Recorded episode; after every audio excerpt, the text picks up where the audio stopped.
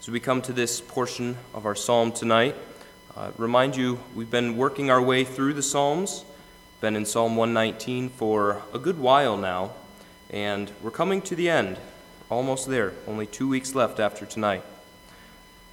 But since it's been a couple weeks since we've actually been in the Psalms, just a little refresher for you.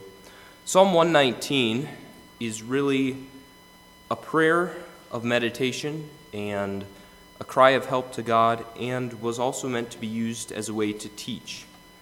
In it, you have the psalmist spending a lot of time just meditating on God's Word, what God's Word is, what it provides. And also, sprinkled throughout that, you have sections where he'll take time and make a request of God, usually for deliverance from some trouble that he finds himself in. In our section of the psalm tonight, we find ourselves in one of those prayers for help. So let's look to the passage. Consider my affliction and deliver me, for I do not forget your law. Plead my cause and redeem me. Revive me according to your word. Salvation is far from the wicked, for they do not seek your statutes. Great are your tender mercies, O Lord. Revive me according to your judgments. Many are my persecutions and my enemies, yet I do not turn from your testimonies. I see the treacherous and am disgusted because they have not kept your word. Consider how I love your precepts. Revive me, O Lord, according to your loving kindness. The entirety of your word is truth and every one of your righteous judgments endures forever. Let's pray. Father, as we look briefly at this portion of the psalm this evening, we are thankful that your word is a foundation that we can build upon. Thankful that though the world may rage around us, though it seems like there's chaos everywhere we look, your word does not change. It is the eternal truth that you have given us. Pray that as we look at it even this evening, that you would guide our minds, guide our thoughts to see that the truth that you would have us to learn. It's in Jesus' name we pray. Amen. As we consider the psalmist's petition to God this evening, we're just going to briefly go over it, look over a summary. And we're going to see how the psalmist is crying to God based not on his own merit, but on who God is. And that's really the crux of his argument that we'll see, of his petitioning of God, is that the psalmist knows he doesn't deserve to make this request because of who he is, but he can make this request because of who God is. As he begins, he uses the word consider. Consider my affliction and deliver me, he prays. Now, he uses consider for a very specific reason. This request that he has is not an urgent request. It's not something that needs to be taken care of right at the moment. He's being patient, asking God to consider his affliction to look upon him, not to leave him alone, stranded all by himself with no help. But consider, think about the psalmist and his affliction, which later on we will see is being caused by people who are persecuting him. And he prays for deliverance. This concept of deliverance is used several times throughout the psalm. It's actually used five different times in three different ways. He prays for deliverance once, redemption once, and to be revived three times. Specifically, I want to think about that word revive because that clues us into what kind of affliction the psalmist is going through. When he says revive, he literally means keep me alive, preserve me, This is not a light dilemma that the psalmist finds himself facing. He is facing a serious threat and he needs a serious solution. So, rather than look to his own means, whatever those may be, he goes to God and prays for deliverance. Why? The end of verse 53 says, For I do not forget your law. The psalmist reminds God that he has been faithful to him. I have not forgotten your law. He has kept the commandments that God has given. Plead my cause, he says in verse 54, and redeem me. The idea of redeeming is buying back, it's taking him out of his current situation and putting him into one that is more favorable. Revive me according to your word. There's that word revive for the first time. And it's according to God's word. Notice that. It's according to God's word. Here is the first statement of the psalmist's dependence on God, specifically God's word, which, as we look through this passage, we will notice is mentioned in almost every line of the psalm. In our Bibles, it's kind of hard to see because some of the ways they format it, they have to squish things down. But if you were to write this out the way most poems are written, you'd see that more than every other line has a reference specifically to God's word or to his commands. The psalmist continues in verse 55, and he sets up a contrast between the wicked, the ones causing the affliction, and himself. He says, Salvation is far from the wicked, for they do not seek your statutes. The wicked are not able to be saved because they have no regard for God. The very thing that could save them, the very thing that would bring them salvation, is the very thing that they have rejected. In rejecting the words of God, they have rejected God Himself. They have told God that they couldn't be bothered with what He wants. What they want is more important.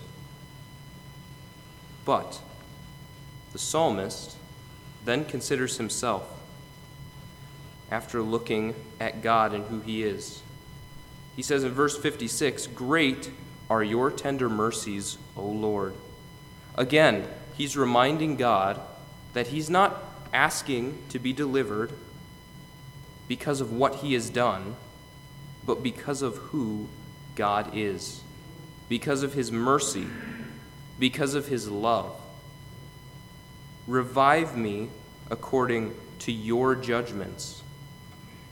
Notice the psalmist can be revived, can be kept alive, preserved because of God's judgments. If God were to look at the psalmist's life and to judge him based on his commands, he would find that the psalmist had been faithful to follow his commands, as opposed to the wicked who utterly disregard them. He continues in verse 57, expounding upon what that affliction is. Many are my persecutors and my enemies. The psalmist here is not just dealing with one person that is opposed to him, one person that does not necessarily care for him for whatever reason it may be, but rather he has many persecutors and many enemies. And we don't know exactly how he has acquired these enemies, why they are opposed to him. However, his pleading may indicate the reason. He continues in that verse and says, Yet I do not turn from your testimonies. It seems that the psalmist is telling God, I could stop following you. I could disregard your law just like wicked men. And if I did that, the persecution would end. But the psalmist is not willing to do that.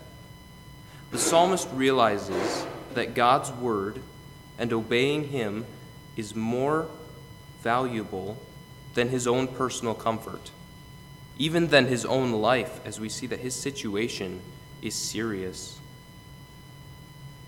In verse 58, he says he sees the treacherous and is disgusted because they do not keep your word. Again, he's describing his persecutors, his enemies. They are treacherous. They are people who are willing to get what they want, regardless of the cost. And he is disgusted with them because these are people who do not keep God's word. Notice that the psalmist is opposed to them, not just because of what they do to him, but because of what they do to God. In this verse, the psalmist is not taking their actions personally. He's not complaining to God, these people are making it difficult for me. He's saying, these people are opposed to you. He's calling God to act not because the psalmist deserves it, but because, but because God's holiness demands it. And then he turns once again to contrast himself and to consider his own life. Again, in verse 59, he calls God to consider. However, this time, he's not calling God to consider his affliction. He's calling God to consider how I love your precepts. The psalmist loves God's word. And because of that, he calls God to look at that love.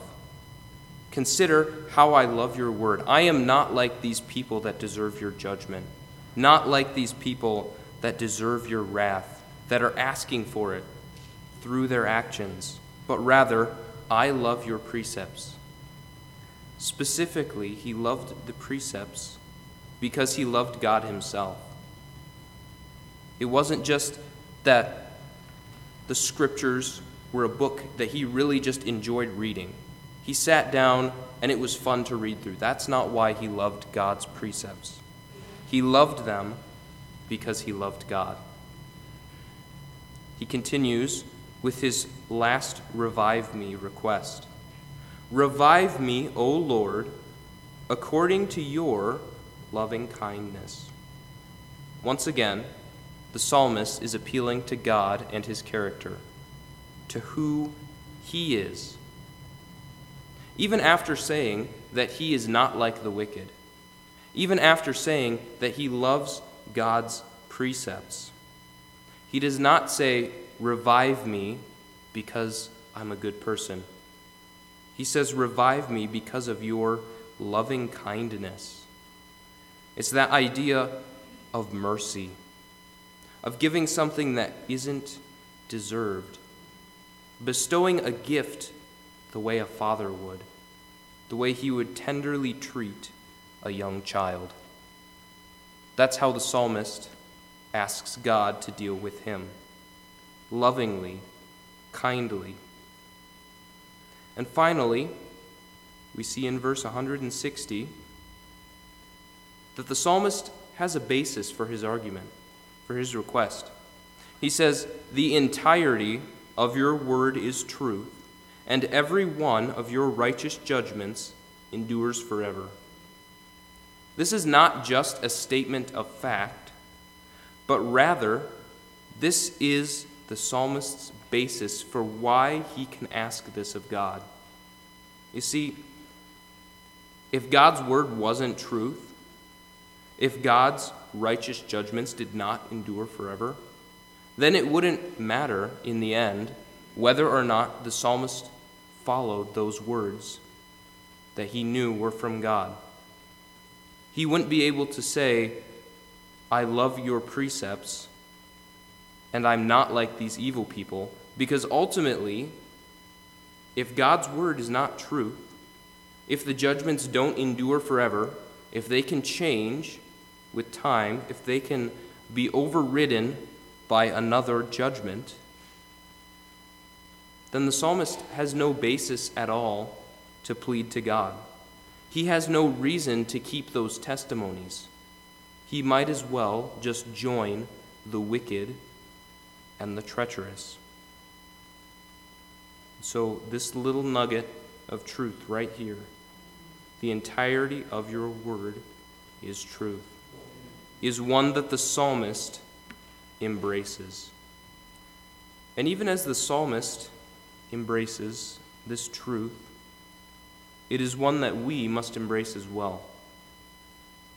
As Christians, as finite human beings, the only way that we can know God, know who He is, know what He has done, know what He has provided for us, is what He has revealed in Scripture.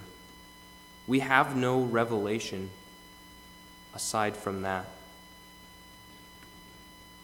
So we cannot abandon the truth that He has given us.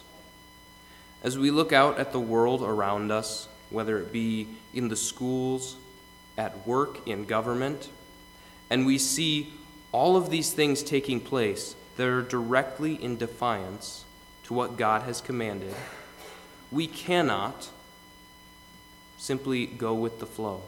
We cannot blend in because God's word is truth. God has called us to live for that truth and to obey that truth. So I would ask you tonight what are your afflictions? The psalmist had afflictions, he had persecution. What are your afflictions this evening? Is there someone, perhaps at work, that knows that you believe God, that you follow Him and obey His word, and because of that has tried to make it very difficult for you to be a Christian in your work environment? Is it a friend, a neighbor, even a family member who does not know Christ, who is trying to get you to turn away from God's truth? Whatever that affliction may be, we have someone who can help us. Someone we can go to in times of need, in times of trouble. Because the God that the psalmist prayed to is the same God that you and I pray to. We are his children. He has redeemed us. And because of that, as a child of God, you can go to him anytime. And you can pray to God and say, I'm not coming because of what I've done, because I'm a good person, because I read my Bible every morning. I come to you because you loved me enough that you, in your mercy, sent Christ. You have redeemed me, not by what I've done, but by what you've done. You have made me your child. The mercy of God that saved us is the same mercy that keeps us. They're not two different mercies.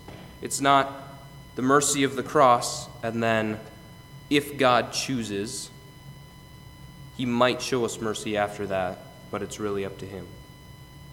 No, the mercies of God are displayed in our lives every single day, even simply enough through his word through giving us specific passages of Scripture that we can go to to be refreshed. Even as the psalmist said, he had not forgotten God's law. He could call it to mind, he remembered it.